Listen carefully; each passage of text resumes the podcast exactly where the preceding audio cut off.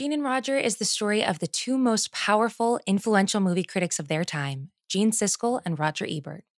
You can find Gene and Roger on the Big Picture feed on Spotify or wherever you get your podcasts. Here's a quick trailer. It seemed like a crazy idea for a TV show. Take two rivals and let them duke it out about movies. But Gene Siskel and Roger Ebert quickly became the most popular film critics in the country. Millions of viewers tuned in to see whether they'd vote thumbs up or thumbs down. This is the story of two unlikely superstars who changed the way we argue. From Spotify and the Ringer Podcast Network, I'm Brian Raftery, and this is Gene and Roger. Listen on Spotify or wherever you get your podcasts. There's no better feeling than a personal win, and the State Farm Personal Price Plan can help you do just that. Talk to a State Farm agent today to learn how you can bundle and save with the Personal Price Plan. Like a good neighbor, State Farm is there. Prices are based on rating plans that vary by state. Coverage options are selected by the customer. Availability, amount of discounts and savings, and eligibility vary by state. If you're thinking, I should go for a run today, but it looks like it could rain, Sierra says save on epic rain jackets. If you're also thinking, but I can't go out in these beat up old running shoes. Sierra says, save on top brand running shoes. And if you're still thinking, but I'm also busy performing brain surgery, well, then we say, you really should have led with that. Sierra, let's get moving to your local store, like now. Go! Hi, everyone. This is Mike Baumann from the Ringer MLB Show. Uh, just a quick disclaimer we recorded today's episode and the discussion about the Nelson Cruz trade before the news broke that Rich Hill had been traded from the Rays to the Mets. So there's a little discussion about the Rays collecting old guys. It's out of date now, uh, but the rest of it should still be good to go. So just keep that in mind when that comes up. All right, uh, on with the show.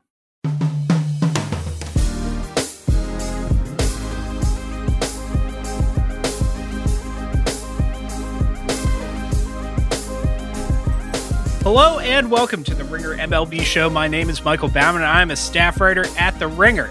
Joining me today, as always, our Ringer staff writer, Zach Kram. Say hello, Zach. Hello.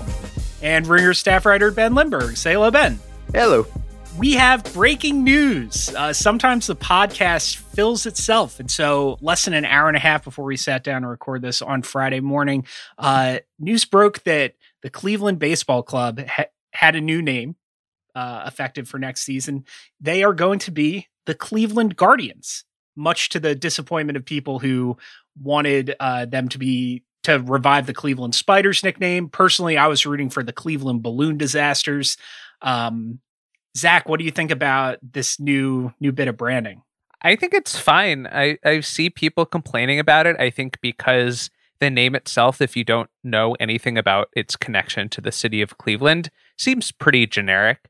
Uh, and they also did not change the colors at all. It's still the generic uh, blue and red. Uh, the, the, the word itself, uh, the word mark, looks pretty similar to the old name, including the last uh, letters all being the same. So it looks like they just kind of switched the first three letters and called it a day. But I think when you actually examine the connection to the city of Cleveland and the bridge that has the Guardians of Traffic statues and see that the wings on the Guardians of Traffic statues have been taken to what I think is actually a very cool baseball logo with wings and a G on it. Uh, I think this is, I don't know, I give it a B. It's not the best it could have been, but I also think the the 21st century is full of really bad new sports team names, and I don't think I would place Guardians in that category. Yeah, my initial take was also it's fine. And that has since actually improved to actually, I kind of like it. I think that it has some things going for it. For one thing, the standard is pretty low. Like when you're talking about MLB team names, I mean, most teams are named after socks or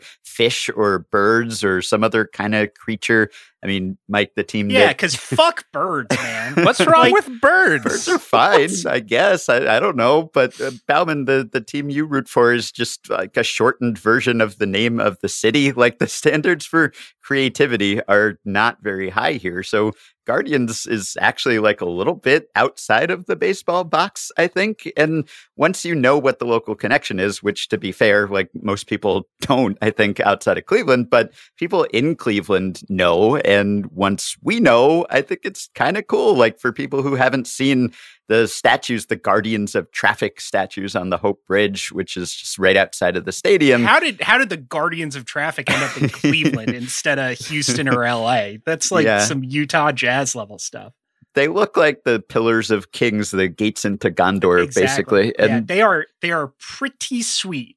Yeah, these, and these big statues. I think maybe they could have done more with making the font mirror the statues somehow. You know, if it's sort of this Art Deco design, you could have gone with something like that for the word mark, which might have been nice instead of just basically porting over the old one. But you're going to have some people upset just because they were attached to the old racist team name and they wouldn't have been happy with anything. And then you're going to get some people who are mad about it because people are mad about every redesign, right? Every time a website changes, everyone complains and says it's unusable and they don't know where to find anything. And then gradually you get used to it. So by the time next season rolls around, Guardians will probably sound like it's been the name of a team forever. And the that logo, I should say, yes, the the word mark doesn't look the most uh, interesting or engaging as it could, but that logo will look really cool on a hat, which is part of the battle. Yeah, I I think the baseball in the middle actually doesn't quite match with the rest of the the blocky Art Deco design elements of the of the logo, but we'll see. I'm I'm optimistic about the the logo. I was out on on Guardians at my my initial reaction was negative because um it reminded me of the Marvel movie and of the Space Force of which calling the Space Force uh, officers and enlisted personnel guardians is the dumbest part of a of an extremely stupid uh, uh, exercise. Um, but th- the connection to the statues, it's appropriate that the team that used to run Jim Thome out at third base is naming itself after a statue. Um, but I, yeah, I, I think it's got growth potential. I, and if I mean we we just saw we're in the midst of introducing the Seattle Kraken into the NHL, like that's a an example of like sort of like a C C minus name being redeemed by really really good logo and jerseys. So that's sort of where I was, and then I saw the the design aesthetic. They're not leaning into that sort of Baz Luhrmann, Great Gatsby, or like Metropolis style design that they they could have done. They're keeping they're keeping like a uniform set and a set of word marks that one it's kind of boring and two where it is distinctive it's just a reminder of, of the old racist name that like i don't know like is you can think whatever you want about guardians it's better than the alternative but at the same time this team doesn't get extra points for ditching a nickname that people were protesting 30 years ago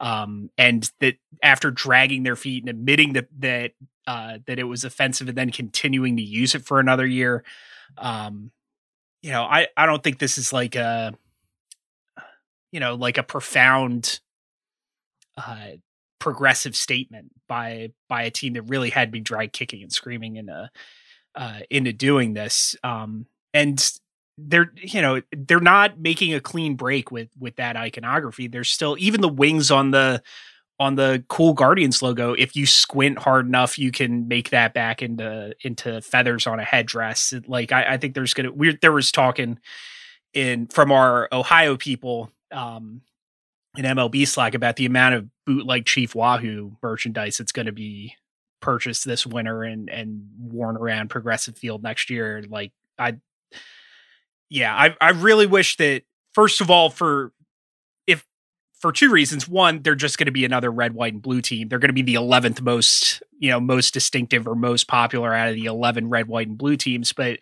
uh, like this this was a set of iconography that I think they really needed to make a clean break with, and and so far they've wasted that opportunity. Yeah, I'm kind of torn on that. I mean, I think as long as you don't have some Chief Wahoo facsimile with the Guardian's face instead of the Chief's, then I think you're doing okay. Obviously, you're doing better than before, which is an extremely low bar. I'm kind of torn on whether, like, they should have completely rejected the old iconography and name and font and everything and not even have kept the DNs at the end of the the name and not really caring because the DNs was not the offensive part and if that helps people translate to I mean if you know if if the fact that it's not a complete overhaul in look and name makes it more easy, likely for people to accept it in Cleveland instead of just holding on to the old one forever, just out of tradition's sake or because uh, they think the team is too woke now or whatever, then I think that is probably a good thing. like we just we needed a new name, and it's good that they're not going to string this out even farther than they did and keep it. You know, there was some talk that they might even not pick a new name by next year and this would linger forever. So the fact that they have announced it now while we're still in this season gives everyone time to get used to it and buy their Guardians merch heading into next year. I think that's better than it could have been. So what I'll I'll, I'll say to to that about like the easy make the easy transition being better. I don't know if that's going to happen or not. It's possible, but the the closest precedent that like I've seen up close was with North Dakota uh, hockey. Here, two hockey references in the first ten minutes of the show. That's good. Um, but I used to be a season ticket holder at, uh, Western Michigan hockey, and one of their conference rivals is North Dakota, which is a hugely successful team that were the Fighting Sioux forever, and they had to change their name to something that didn't involve Native American imagery.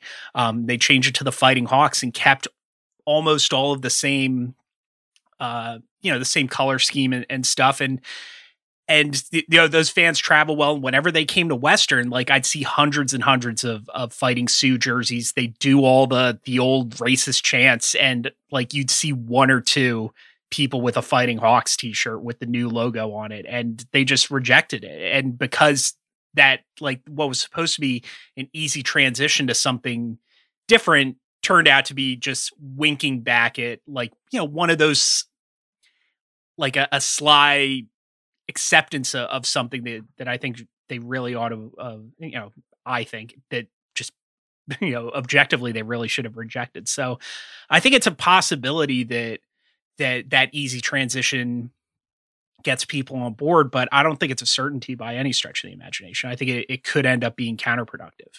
I think with new team names in general, it just takes some time. Uh, this news has been what two hours old, and I think uh, like Ben said, it with the the website redesign analogy, it will just take some time, and also it's I think kind of hard to analyze what makes a team name really pop and become really connected to a city when when that team name is new given that so many of the names we connect to cities have been around for over 100 years in MLB's case like Yankees or Red Sox is not necessarily a great name in a vacuum, but because of the history they've built up, they've become so connected to the city that now if someone in Boston said, Hey, Red Sox is a silly name, we should change it, they would get laughed out of the room. So I think in some respects, it'll just take some time here. It's not often that you get really great team names that pop right away. Like Mike, you and I were talking off air before then. Baltimore Ravens is maybe a, good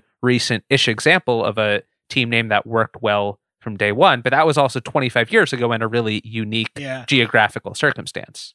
Right. Off the top of my head, I can't think of a titan of American literature who drank himself to death on the streets of Cleveland. I'm sure there is one. You know, maybe they should have used used that. But yeah, I, I, I think you make a good point. I mean, this name and and the logo have definitely grown on me just in the past two hours. So, um, you know, it there there's the initial reaction, and you see the context, and you know, I, it'll be fine. I I think even if it does end up being fine or even good, I do think this is a missed opportunity to try to try to do something that pushes the envelope. Um, or like I said, to make a clean break with that, you know, with the old colors and the old uh, word mark and, and stuff. So, you know, I, I think this could end up being like, like you said, Zach, like a B, maybe even a B plus logo and uniform set once we all get used to it, once we see it uh, for real on the field next year. But uh, that that missed opportunity is is always going to bug me. I think. Yeah, the other options that were kind of in the discussion were not all that exciting to me. I don't know about you guys, but like Cleveland Blues or something. I mean, no more color names. Just you know, yeah, no more color names. And of course, you know, there are a lot of people who are pro spiders and are disappointed that it's not spiders. I was never in favor of spiders. It seems like almost you, a. you wanted the steamers, right, to honor the rail industry, Sure. in the, in the Rust Belt. I thought spiders always seemed sort of like an ironic name. You know, its greatest association is with one of the worst teams of all time. And it would be a bit out of the box when it comes to picking creatures because a lot of people don't like spiders and are scared of spiders. And so that would have been divisive. It would have been distinctive, at least. So there's that. But I never thought that was a, a great name that I am sorry to see that they didn't pick. I think there are two there are two ways you could go. I, I think that's distinctive. Like University of Richmond, I think does pretty well with the the spider branding. There's a, a Northwoods League team called the Dock Spiders, though, that has like a giant, hairy, frightening tarantula like thing that takes up the entire front two panels of the cap. Um, so maybe they would have gone that direction. Maybe we dodged a bullet if they had decided to do something like that. In an out of the park simulation that I'm playing just last night, the Miami Marlins renamed themselves the Mercenaries, which I thought was pretty on the nose. And at least this is better than Mercenaries. I'm not sure this is better than Mercenaries. Yeah, Mercenaries is pretty good. that that's my final take on the situation. Yeah, I guess Ben doesn't have any more takes on like uniforms and aesthetics and stuff. um, so let's go to actual baseball news that broke uh, shortly before this uh, this podcast. Uh, Nelson Cruz is on the move. Um, slowly, as is Nelson Cruz's custom, but he's going from the moribund Minnesota Twins. Man, what went wrong up there? Uh, but he's down to going down to Tampa Bay. Um, his former teammate Miguel Sano paid tribute to Nelson Cruz by wearing Cruz's pants last night. And, you know, I like to think that if I ever leave this podcast, one of you will honor me by wearing my pants uh, at a future recording. I, you know, I would be really moved by that as a gesture, I think. If I leave, I hope one of you honors me by not wearing pants at all. Okay, there. Well, we're going to get to that later in this episode as uh as it happens. Uh Nelson Cruz, 41 years old, still hitting 294, 370, 537 in 85 games. Uh that's a hell of a bat for for any lineup, um particularly uh one in Tampa Bay that, you know, could use a little extra production from those outfield DH spots. So here's a, a pop quiz. I'm not sure if either of you looked this up, but who before the trade for Nelson Cruz has the best WRC plus on the Rays? Not counting like Drew Rasmussen, who has one plate appearance. I'm guessing it's not Arozarena. Is it Zunino? It is Mike Zunino, All Star Mike Zunino. He has a 124. And to be fair, like Ji-Man Choi has a 123, Brandon Lowe has a 122, Meadows is 118, Diaz is 116, Arozarena's 112, Wendle's 115. And I think that shows what the Rays offense is like. They're above average, but it's because they have a lot of slightly above average players. And I don't know. Zunino has had a great year. He's also striking out 37% of the time. And I don't anticipate him being like a cleanup hitter on a playoff contender. So I think this fills a hole they had in the middle of the order and gives them that top end bat that they really didn't have. Maybe Wander Franco breaks out. He's struggled in his first 100 plate appearances. I imagine he will be better by September, October. But it really does just kind of it really does give an anchor to this lineup that is already an average or better at almost every spot. So I think that's a really important point as we've talked about on the pod many times before. It is harder to go from average to great at any one position than to go from bad to average.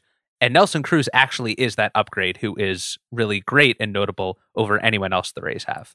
Yeah, one of the great old hitters of all time, of course, having one of the best age 40 seasons of all time, and he's actually 41.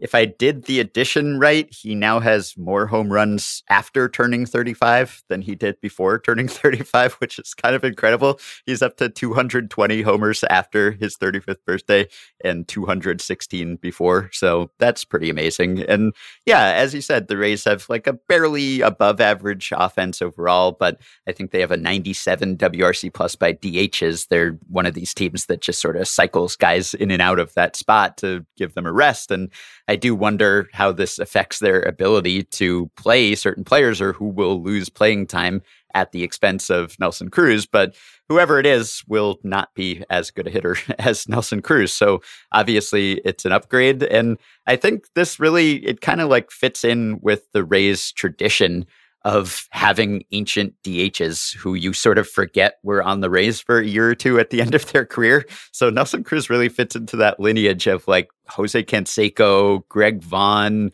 Johnny Damon, Fred McGriff. Yeah, Fred Cliff McGriff, Floyd, Pat Burrell. Remember the remember Pat Burrell, Paul yeah. Sorrento, Luke Scott, Al Martin, David DeJesus. I was looking this up. This is just like a Rays tradition. So I like that they are honoring that. And Cruz should be the best of the bunch in theory.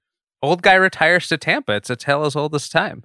Yeah, and I should also note that the Rays have not really hit that well against lefties this year for whatever that's worth. Some of their best hitters are left-handed hitters, although they have some righty mashers, but they are 24th among uh, all major league teams in non-pitcher WRC plus against lefties. So adding another big ready bat can't hurt. Yeah, I it's just to be safe. I'm going to mention the the right-handed pitcher that Tampa Bay got because they can't make a trade without also getting a minor league righty. Righty, uh, nobody's heard of Calvin Faucher, um, late of UC Irvine. Uh, I'm sure just because he's been added to the Rays system is going to be throwing 103 in the ALDS in a couple months. So we should get out in front of that and uh, and act like we knew who he was before this trade. I will note, speaking of minor league right-handed pitchers, it's not like the Twins gave Cruz away for free here. He was going to be a free agent at the end of the season, and for a team that no longer has any realistic playoff hopes, they got a couple good prospects back. I think Joe Ryan is the better of the two, and I think he has a really bright future. He is, uh, what was he, the number 10 prospect according to MLB.com, but that is not a generic number 10 prospect. The Rays have the best farm system in baseball. So he's automatically one of the Twins' better prospects now. And he strikes out just a ton of batters. He has struck out 11 uh, batters per nine or better at every minor league stop in his career. This year, he's at AAA and he has a 3.63 ERA, a 3.24 FIP. He could fit uh, in the Twins rotation right now. And I imagine that for what two months of Cruz that they weren't going to benefit from anyway when it comes to playoff odds. Getting Ryan and another promising young pitcher back is a pretty good piece of work for the Twins front office too. Yeah, you don't often see players who are just impending free agents bring back much of a prospect return in this era of front office operations. So to get someone of note back for a couple months of a 41 year old DH, that's pretty good. And there was, I think, a lot of interest in Cruz. So it's kind of a coup for the Rays to get him here in obviously a very competitive division where they're going up against three other really playoff caliber teams and trying to win this division, it's a pretty big upgrade because he might have fit on some of these other teams. Or there were even reports that there were National League teams that were interested in Nelson Cruz and just would have stuck him on the, in the field and hoped for the best. So I think it's probably for the best for Cruz that he ended up with another AL team. But that just goes to show that there are a lot of teams that would have been happy to have him. Also on the Team USA roster for the Olympics, which we will be discussing shortly. what are you doing? You doing segues? No, I would never. Yeah, too soon for a segue. We're not done with this segment yet. Though it was a tease. Okay. Yeah, it was a All right. tease. like you can't drive. Like get in the back seat. No back seat driving here. Um yeah, so this the the twins and sellers I I think is something none of us really anticipated before uh before the season started. They've had a pretty shockingly bad uh season. Obviously, Cruz with his age and his contract status made a, a logical trade candidate. Um Zach, I think you were interested in in discussing who else might be on the way out of Minnesota. Yeah, so they have a couple other players who are free agents after this season. Uh, I think Cruz was obviously the best of the bunch. Like Andrelton Simmons is not hitting at all this year. He could help someone certainly as a backup infielder, but I'm not sure that he is going to be as desirable a player as he might have been in past years. But looking beyond just this season, like Byron Buxton is a free agent after next year, Jose Berrios is a free agent after next year, Taylor Rogers is a free agent after next year. And I think the Twins are in an interesting predicament because with most teams that are this far out of the playoff race, you would say, yeah, trade these guys now and you can definitely get good prospect return for what is a, the equivalent of two playoff races for the team that would acquire someone like Berrios. But the Twins theoretically could contend again next year. So I'm unclear on where the Twins front office is at whether they should explore a trade of Berrios or Buxton or try and hold on to them for another year and contend with them as they expected to this season. Yeah, particularly that that's what I was going to say is you roll this core back next year and make changes around the edges and upgrade where you can. Like that that team's probably I don't know 60 or 70% to make the playoffs even without some kind of major overhaul. I I don't think that the long-term outlook for this core has really changed all that much. Buxton is sort of a weird case because like I don't know I'll just read off the numbers 369, 409, 767. Uh, an elite base stealer, maybe the best defensive center fielder in the league, but he's only played 27 games. And that's sort of the, the uh, you know the the ongoing uh, conundrum for for Byron Buxton. So I think if you can get a team to bite on the on the upside, um, and take on some of that risk, then maybe you trade him. But Berrios in particular, I'd hang on to Uh, because uh, I, I think that this team could make a run next year, even without doing major surgery on the roster. You know, the last time Byron Buxton had even 300 plate appearances in a season.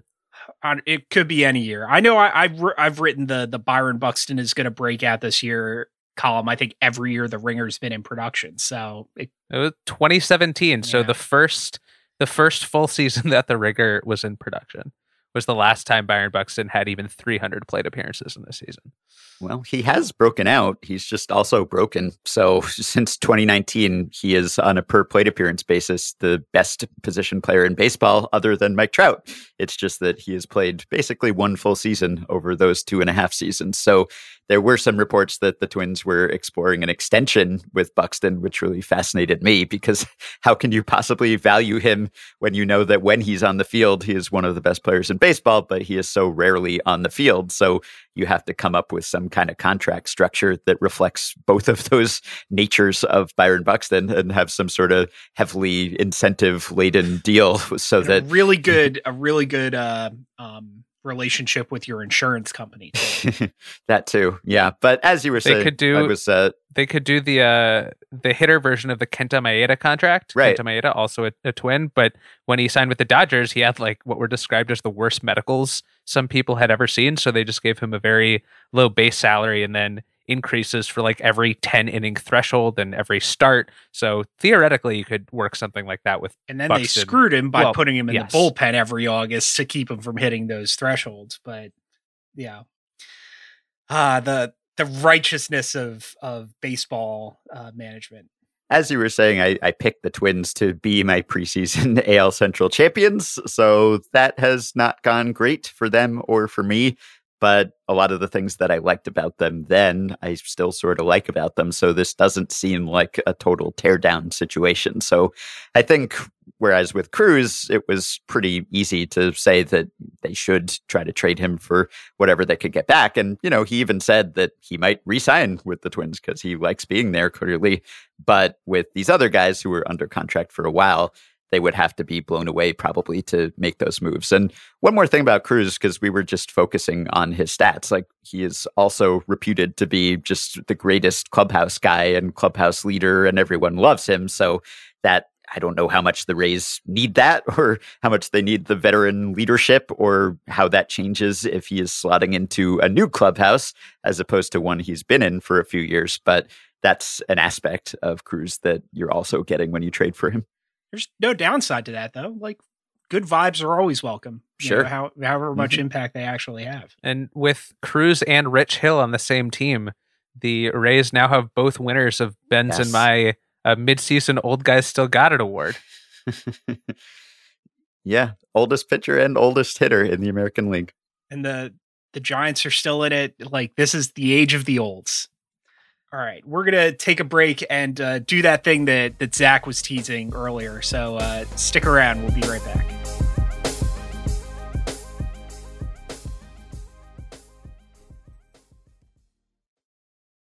When you need mealtime inspiration, it's worth shopping Kroger, where you'll find over 30,000 mouthwatering choices that excite your inner foodie. And no matter what tasty choice you make, you'll enjoy our everyday low prices, plus extra ways to save, like digital coupons worth over $600 each week. You can also save up to $1 off per gallon at the pump with fuel points. More savings and more inspiring flavors make shopping Kroger worth it every time. Kroger, fresh for everyone. Fuel restrictions apply.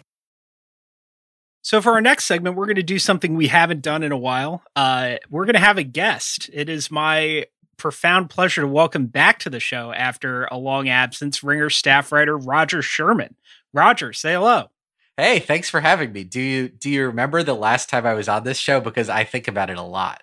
Uh, was it? Were we talking about Kyler Murray? Was, you brought me on as a college football fan slash expert to talk about Oakland A's draft pick Kyler Murray. Uh, so that that was a long time ago, but it is and Zach, you're gonna love this. It has not been Rodger's absence from this podcast has not been as long as the absence of baseball and softball uh, in the Olympics. And Roger, of course, is on Holy here. Shit, what a segue! I know Zach gives me so much shit for my bad That's segues. first ever good one, and you were here for it. Rodger, we need you to just sit in on all the shows from now on because I think you're bringing out the best of me. Anyway, Rodger is here in his capacity as the host of the Ringer Guide to the Summer Games, uh, an outstanding Olympics podcast that we, uh, that I say we, that Rodger and a bunch of other people who work with me are producing. We have nothing to do with it, but uh, the return of baseball and softball is something that the three of us are pretty excited about, and uh, you know it's a good excuse to bring you on to to plug the podcast. Yeah, I love plugging things.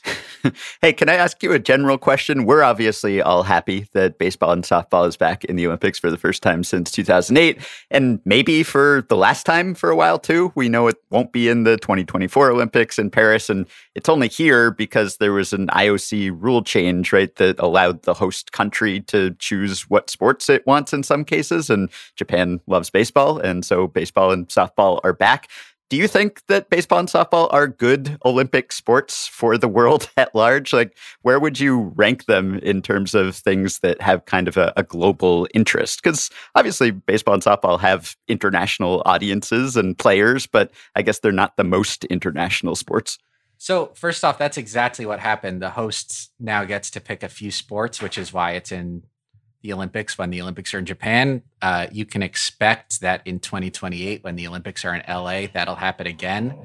Um, I don't think every sport has to be popular in every country in the world. It's still really fun to watch, you know, all the best players, American baseball players play hypothetically all the best Japanese baseball players or players from other countries. Unfortunately, that doesn't happen in the Olympics in baseball, which makes it kind of a big bummer that I would say that's the thing that annoys me more about Olympic baseball than the hypothetical lack of international interest. It's it's the fact that you know MLB created its own international competition, the World Baseball Classic, which is fun and we love it. But then we have this sort of weird, uh, some prospects and some old guys version of baseball in the Olympics. The Olympic softball tournament, on the other hand, is just like all the best softball players in the world who don't really have a showcase to do what they do on a professional level in the same way that MLB has. Um, and you know, it, it, does seem like a thing which has the potential to make these not so international games a little bit more international when you put them on a big stage like this. Um, so I I like the them as Olympic sports, except for the one thing that makes baseball kind of impossible to do in the Summer Olympics. Uh, yeah. So one of your first episodes was about softball, and I thought it was so interesting that you talked about how these athletes have to train not knowing if the sport is going to be in the Olympics four, eight, 12 years down the line. And that isn't something that happens with most Olympic sports. So having talked to at least one of the, the Olympians for that episode, what kind of impression did you get from what they think about the future of the sport? Well, so, uh, these sports, both baseball and softball, were in the Olympics until 2004. Uh, actually, sorry, until 2008. They were they were removed uh, by the IOC in 2005, and then they played one last time in 2008.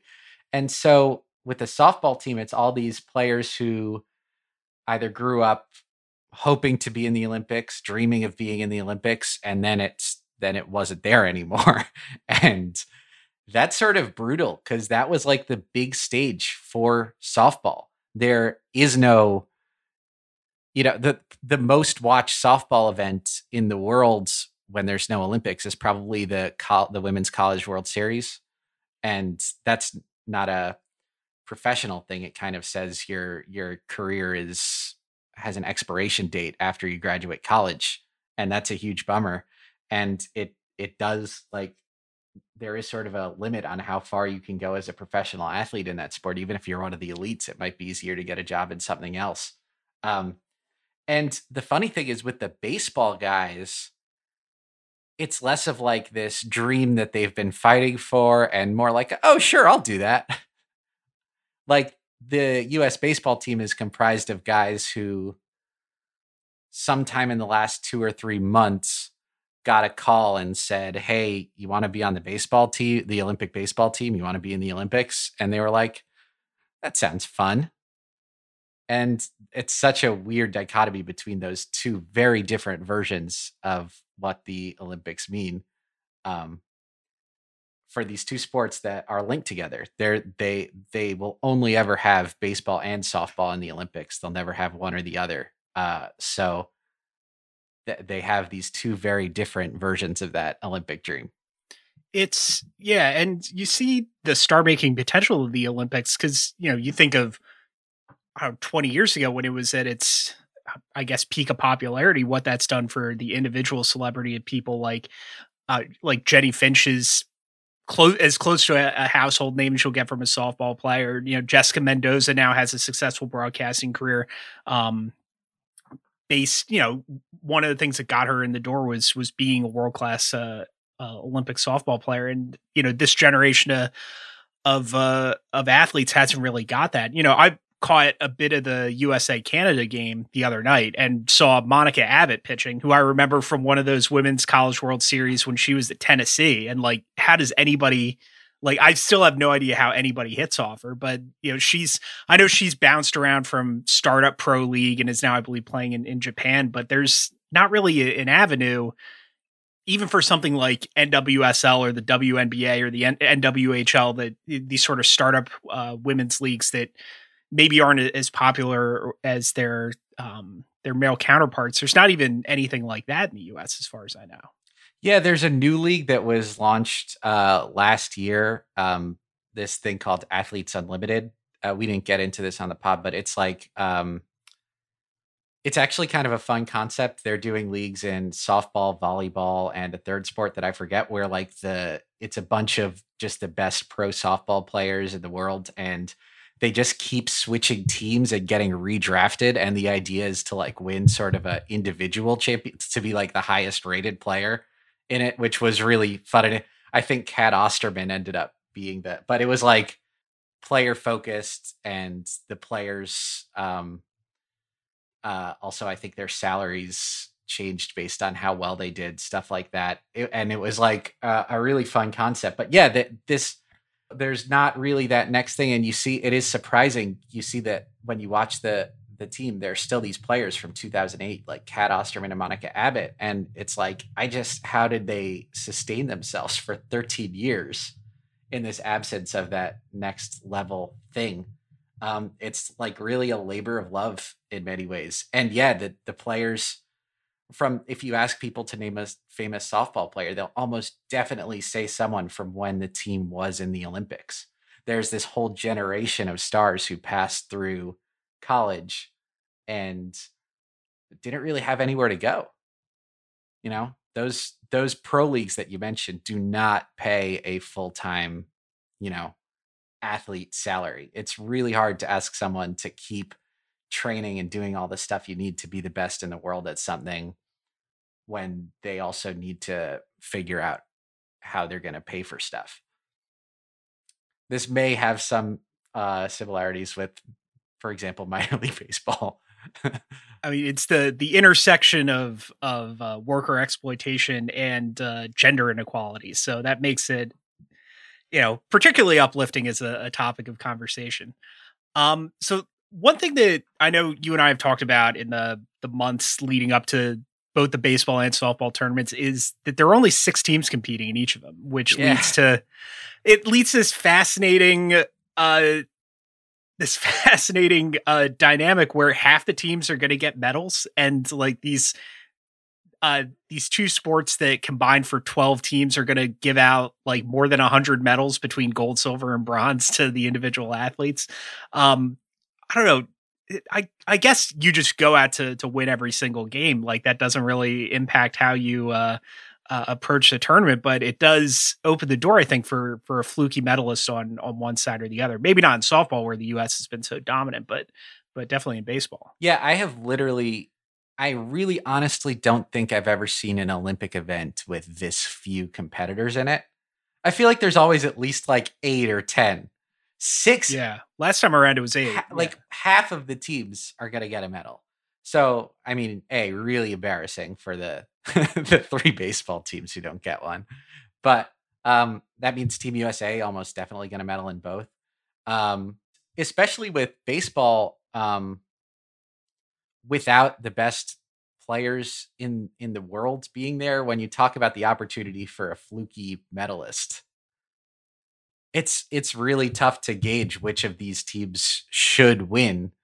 Um, I think the money is on Japan because they have so many players from the pro league, which did stop. They have Masahiro Tanaka, who's playing in Japan, right? Uh, and all these other players who are like the top stars of that league, which is probably a little bit above minor league level. Um, but it's it's also just you know so strange. Um, another thing about baseball is we typically play you know five or seven games well to figure out who should advance. And it's very dependent on who your starting pitcher is. And there's obviously no time in a two week olympics to play a seven game series.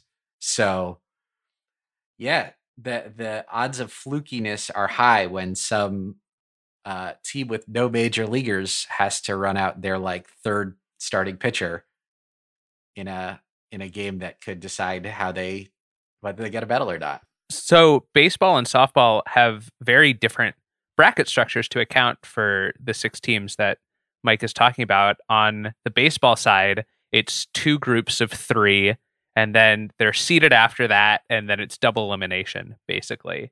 And in softball, it's just a round robin of the six teams in one group, and then the top two teams play for the gold medal, and teams three and four play for the bronze. And I'm curious, do you have a preference on which of those uh, structures you find more interesting? I think the softball one kind of seems designed to just pit Japan and the US against each other in the gold medal match, whereas the baseball one might be more wide open. But I'm curious what you think of that, having looked at these brackets more closely than I have. Yeah, the the softball one obviously seems more likely to end up with the best two teams, which, like you said, is Japan and Team USA. Japan and Team USA is like if I was to like circle like the most interesting like matchups in the Olympics, these are like the only two countries that are like really top tier level good at softball. And I think they've played in the championship game of the World Softball Championship seven years in a row. And the last time it went to uh extra innings, I think it was 10 innings.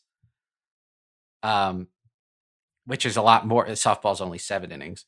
Um so like that's like really a game which I I want to see that gold medal game very badly and I'm glad they have a setup which pretty much ensures that it'll be the case. And yeah, the the baseball one with that uh, double elimination format. The, uh, when when the Olympics do double elimination, they call it repechage, which is just funny. I do love that. I just Yeah. love the. I just baseball has never had repechage before until now. But uh, I mean, it has repechage. Like this is the the standard format for. Sorry, Rodger, for college baseball. Yeah, but uh, if you- postseason, but but you can't call it repechage when half the teams are. I don't know, like the only people in college baseball who know what repechage means are like the French speaking Cajuns at LSU. can you picture And the so- head coach of like Mississippi State saying the word repechage? Yeah, I actually could. He's he's a pretty erudite. Okay, I was guy. picturing a generic Mississippi State head Okay. coach. Not- like the the head coach at Texas Tech, less so. But anyway, I I uh that seems a little bit more wacky, but I also don't know who's gonna who's gonna really come out on top there. Um, it's it's I I am kind of curious to see how well that Team USA team with so many wonderful randos and so many interesting prospects, whether that can actually be a gold medal squad. Yeah, I was looking back at the 2008 USA baseball squad, which won the bronze, and that team had like Trevor Cahill and Dexter Fowler when they were still in Double A, and Jake Arrieta when he was still in A ball, I think, and Stephen Strasburg, who hadn't even been drafted yet. Yeah, he was. Stephen Strasburg was a college sophomore. Right. Brett Lawrie played in that Olympics like right after he graduated high school. Yeah, so I don't know if you have as wide an age range this time. I think all of the players are either from double A or triple A, or you have some guys who are like in NPB, which, as you mentioned, takes a break for the Olympics, as does the KBO, I believe. And you have like Anthony Carter coming from the Mexican League. And then you also just have like the old guys who aren't on any team except this one. And it's just like one last ride for, I don't know, David Robertson and Todd Frazier and Edwin Jackson adding to Edwin his record Jackson, number of baby. teams. I love that.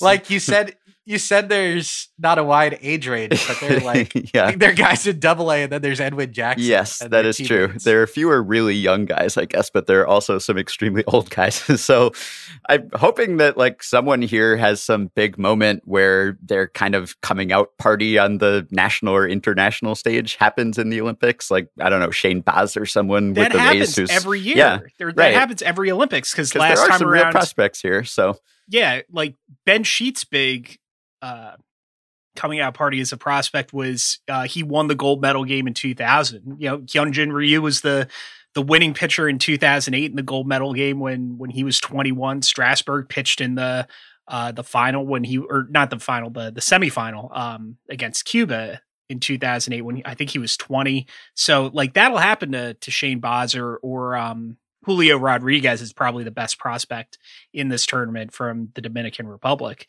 But like they've got these, and this is one of my favorite things about Olympic baseball is that it serves this as like an introduction for some of these prospects to to really start to to make a name for themselves in front of a, an audience audience of more casual fans. You know, I don't know if that's going to happen now that the games are all going to be at four in the morning on the East Coast, but uh, you know, I, I think that's a definite possibility. Also, Edwin Jackson isn't that old. Uh, uh, Edwin Jackson is 37. Um, like just based on the fact that he debuted in what 2003, you'd expect him to be like 51, but Edwin Jackson is sneaky young. One name we haven't discussed at length yet is Eddie Alvarez, who I think excites all of us. And Rodger, as our distinguished guest, I was wondering if you could um, educate us about Eddie Alvarez, who carried the flag in this morning. Yeah, Eddie Alvarez, who will be a guest on our uh, our baseball episode of our podcast, which will come out, uh, I think, uh, during the second week of the Olympics. So stay tuned for that. Um, it's one of the like strangest stories in Olympic history. He uh, he's from Miami. He loved baseball growing up, but he was also really good at speed skating. He started doing rollerblades because they don't have ice in Miami but he got spotted and recruited to be on the short track speed skating team at the Olympics, the Winter Olympics. He won a silver medal at the 2014 Olympics. Uh, and then was like, I've done this. I want to do baseball. He also had some really bad knee injuries, which is a big issue in speed skating and not as big an issue in baseball. Um, so that was part of why he switched sports. But, you know, then at 24 years old, he was playing rookie ball worked his way up. He was briefly on the Marlins last year when all of the Marlins had COVID, if you remember that strange moment in time. And uh, then he got the opportunity to be on the Olympic team in in baseball, and he was like, absolutely. Uh, and he has a chance to be the first man to win a medal in the summer and winter Olympics since the 1930s, back when like athletes weren't real. I'm, I'm, I'm sure this comes up in baseball sometimes that like back in the 1930s, like athletes are kind of just making stuff up as they were as they went. Um, but that that's it's like such an unusual situation. And when you hear about someone, there have been people who have won in the summer and winter Olympics. Uh, and it's always like they were a sprinter that did the bobsled. That's the only way you can do it. That's pretty much the only way you can do it. If you're a Cycling- sprinter, cycling and speed skating is the other Yeah. one. I've bored Zach a million times talking. One of the favorites for the women's cycling road race, Demi Vollering, was a, a junior uh, speed skater. if you've got absolutely huge legs, Yeah, if you, could do do all both of those. cardio is the same basically once once you get to a, a certain point, right? But those are two very specific paths. And this dude was a goddamn speed skater who then was gr- good at baseball, not like in the major leagues good, be briefly in the major leagues good, but like at that exact level, which you have to be to be on the Olympic baseball team. Like he kind of tears it up in AAA. He he's not in the majors. It's the most roundabout way to pull the most unusual like feat ever, and he's so like honored and proud and happy and just like the fact that he made both of these Olympics is like such a great way to summarize one of the strangest sports careers you'll ever see. And he we got to talk to him. I talk I um I called him. He was on the bus in Cary, North Carolina, and we got a a good 10, 10 to 15 minutes with him, and it's a fun episode. I told you I love plugging stuff. the best part about like the 1930s Olympics, where you're talking about it all being fake, is, uh, and I remember teaching Baumann about this at some point, and it was a, a great conversation about how in the 1930s they would hold like poetry competitions at the Olympics and architecture competitions, and I don't know, maybe they could bring that back now, and you could medal in winter and summer and poetry uh, at the Olympics. But yeah, it, it was a long time ago. The triple crown, the real triple crown. Yeah, if if that was still around, I like I wouldn't be doing this. I'd be chasing that Olympic gold and I don't know, poetry, I guess would be the Trivia. You and Zach could go for the golden trivia. we didn't even we didn't even win the state title. We asked asked Zach about about uh advertising slogans for jeans. Um yeah, we came so close. we're getting we're getting off track here, but uh, yeah, they did poetry one time, and the guy who won was also the guy who founded the Olympics, Oh yeah. Baron de Coubertin, and he was he was he entered the poem under a pseudonym, but like I feel like they all knew because like if you read the poem, it sucks. like like it, they had to be like we should give it to the guy who's in charge, like because I, I don't I I I'm skeptical. I want to go back and talk to the Uh, judges. a, a judging scandal, favoritism in a, in a sub- subjective Olympic judging. I have never heard of such a They thing. need robot umps for the poetry contest at the Olympics. Yeah, there we go. All right. Uh, Rodger, tell us about or tell the listeners about where they can find this podcast of yours, how long it's going to be going, what you're going to be covering, uh, you know, when new, new episodes come out. Uh, thanks. Uh, uh, yeah, no. So it's called the Ringer Guide to the Summer Games. It's on, I think, I think all the things that podcasts are on. If you're listening to a podcast right now, you you know how podcasts work. Um, and we're doing a, a an episode that's like 10 to 15 minutes every day about a different sport. You know, I just figured uh, you didn't want to listen to like 50 minutes of like equestrian talk so we we did 10 minutes at a time and there's going to be a new episode every day for the entire Olympics about, you know, some of the stories, some of the things that athletes do because sometimes they're speed skaters from Miami who also play baseball. And that's just the most interesting thing in the world to me that that someone could do that. All right. Uh, so yeah, go check that out. Thank you so much for joining us, Rodger. Uh, try to find a time, some time to to get some sleep over the next couple weeks, but otherwise, we'll be enjoying the games right right along with you. I truly don't know when I'm supposed to sleep. And then you get football season right after that too. Shut up. So okay, looking forward to February. All right, we're gonna take a quick break and be right back with the unnamed weekend preview segment right after this.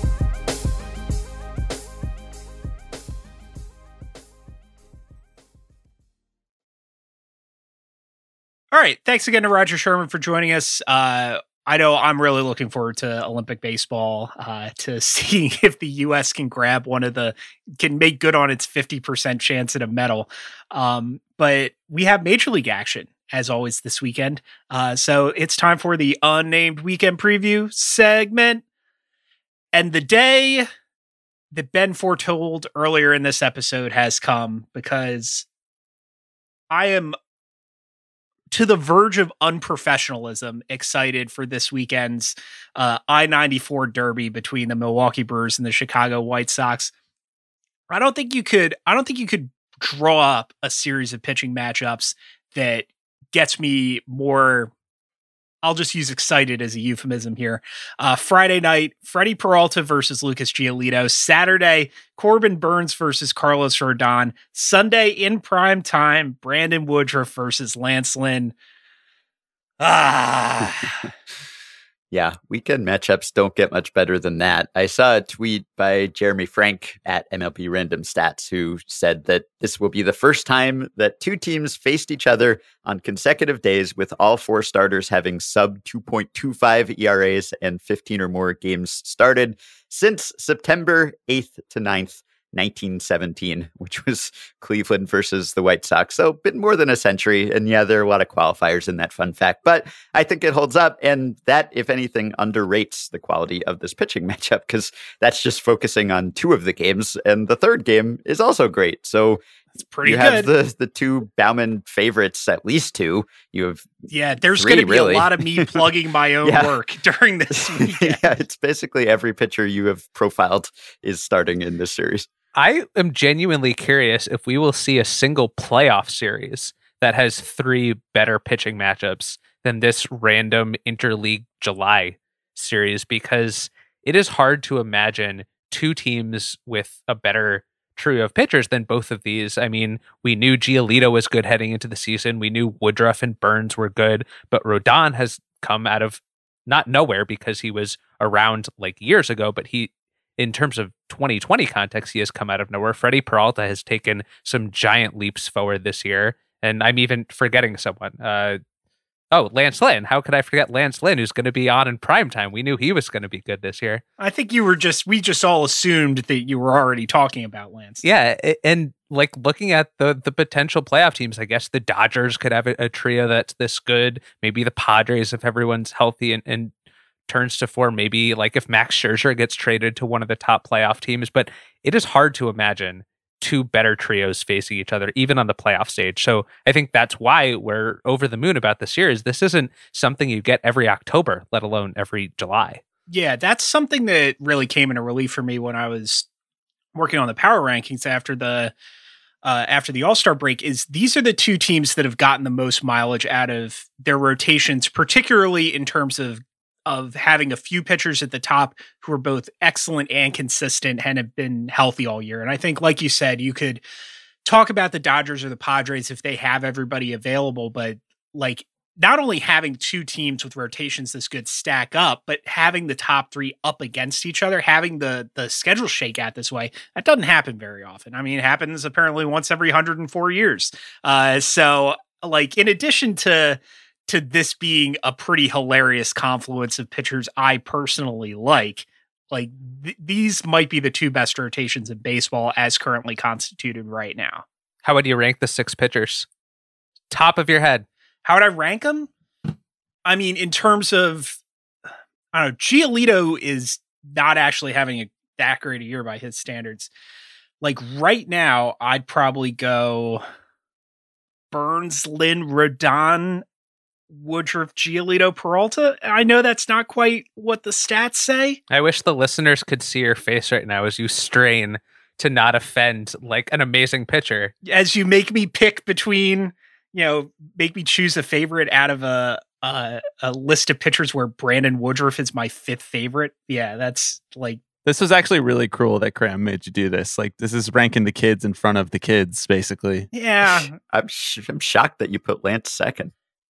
I think right now Burnes is better than he is. It, like particularly for for one game. Um Ben, are you shocked because Baumann decided to highlight the fact that he was right about something versus the fact that he was in love with Lance Lynn all along? because he was, you know, he was written that the college pitcher thing was coming. So the Lance Lynn thing was more Hey, of an Burnes was- emotional yeah, love. no, this is This was an every time we- intellectual We, talk love. about how I was right about Corbin Burnes. Ben has to talk about how he was also right about Corbin yeah, Burnes. Burnes was my breakout pick in the Ringer staff post a couple years ago, so I get to take credit for him too. Zach, where were you on Corbin Burnes? Why were you Why were you so late to the party? I thought he was great. I just don't think I ever put pen to paper or fingers to keys about it. he was too distracted by Trent Grisham. yeah, there you go. Anyway, that's a tough act to follow. There's no other series that can quite stack up to that, but there are a few other good ones. You got A's Mariners, some wild card implications at least there. I guess you have Cardinals Reds, which is less interesting, but those two teams have almost identical records. And then you have Yankees Red Sox, which is pretty big. And the Yankees really need to do well in the rest of the series. They lost another heartbreaking game in which they coughed up some runs at the very end of the game on Thursday in the first matchup between these teams. So now it's really kind of make or break, about as make or break as things can be in July and in determining what their actions will be at the trade deadline. Because if they get swept the rest of the series or if they sweep the rest of the series, that does really change things. Yeah, I want to highlight both the Yankees, Red Sox, and uh, Philadelphia, Atlanta, because Oh, both the Phillies watch and Yankees. the Philadelphia Atlanta well, series? The reason is both the Phillies and Yankees have been redefining uh, bullpen misadventure recently, um, including when they played each other in the middle of the week. Uh, an incredible game uh, when like Brad Miller just dropping a fly ball was not one of the five weirdest things that happened at the end of that game. and uh, then last night, where the Yankees lost, first they lost because uh, Chad Green blew a two-run lead with two outs in the ninth, and then in the bottom of the tenth inning, Brooks Kriske threw four wild pitches, and it would have been five, except uh, one of the five was on ball four to Xander Bogaerts, so it didn't go down as a wild pitch. But in the span of two batters, he threw four, would have been five wild pitches. So I'm excited to see what the uh, Phillies and Yankees relievers do next. Yeah, that that game was. I don't know. I thought it was going to be a big vindicating moment for those of us who remain not sold about Gleyber Torres as a, a defensive shortstop, and turns out like after he got Bill Bucknered in what looked like a game changing rally, uh, Warren Weirder was yet to come. Um, yeah, I I just can't believe like part of me just wants the Mets to go win seven in a row and put the rest of the NL East out of its misery. Um, just so we don't have because it's the hope that kills you, right?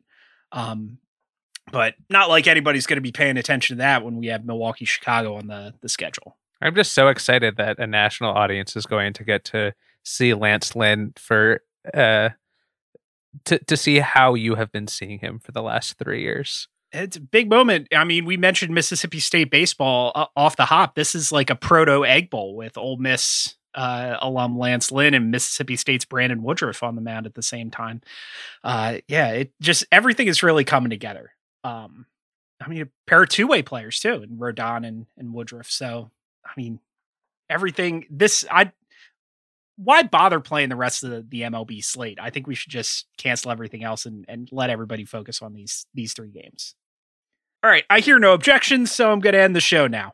Uh, that'll do it for this week's episode of the Ringer MLB show. Uh, be sure to follow us on Spotify uh, at Ringer Baseball, where you can get our new shows every Friday and Baseball Barbecue uh, every Tuesday uh, with Jake Mintz and Jordan Shusterman. Thanks as always to Zach and Ben for joining me. Thanks to our special guest, Rodger Sherman. Uh, be sure to subscribe to and follow his podcast, The Ringer Guide to the Summer Games. Follow him on Twitter at Rodger. Uh, that lucky bastard got his just his first name as his Twitter handle. Um, what a guy.